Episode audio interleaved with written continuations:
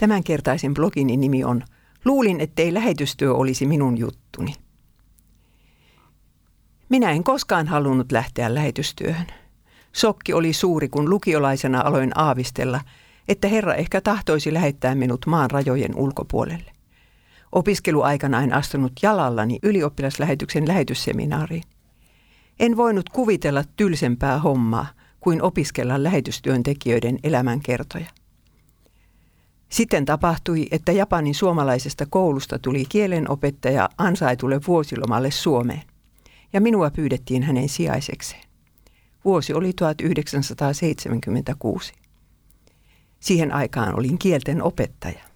Ja olin ylioppilaslähetyksessä töissä, enkä olisi halunnut lähteä sieltä minnekään.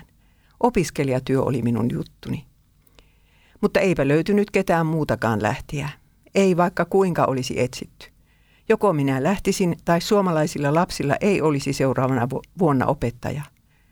On kuin Herra olisi vetänyt minua korvasta ja pakottamalla pakottanut tuolle matkalle. Lähtöjuhlissani itkin sitä, että minut vyöttää toinen ja vie minut sinne, minne en tahdo. Mutta sitten kävikin ilmi, että Herra oli ollut oikeassa ja minä väärässä. Lähetystyöstä tuli minun juttuni isolla jiillä. Miten hullu olisinkaan ollut, jos olisin uskonut omia tunteitani ja jäänyt Suomeen. Jumala tunsi minut paremmin kuin itse tunsin itseni. Hänellä oli hyvä suunnitelma elämääni varten. Nyt kiitän häntä siitä etuoikeudesta, että olen saanut julistaa evankeliumia Japanissa yli kaksi vuosikymmentä ja tehdä ilosama, ilosanoma matkoja muihinkin maihin. Koko maailma uskoo nykyään omiin tunteisiinsa ja se usko on tarttunut myös kristityihin. Hekin kulkevat usein oman juttunsa perässä. Jos jokin asia tuntuu hyvältä, niin tehdään sitä sitten, ei muuten. Ilman uhria ei kuitenkaan selvitä siitä projektista, jonka Jeesus meille jätti. Menkää kaikkialle maailmaan ja julistakaa evankeliumia kaikille luoduille.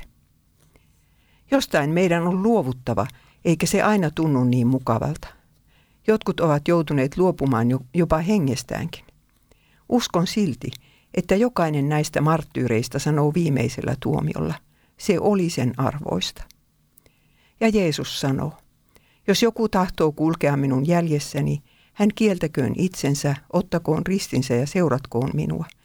Sillä se, joka tahtoo pelastaa elämänsä, kadottaa sen, mutta joka elämänsä minun tähteni ja evankeliumin tähden kadottaa, on sen pelastava.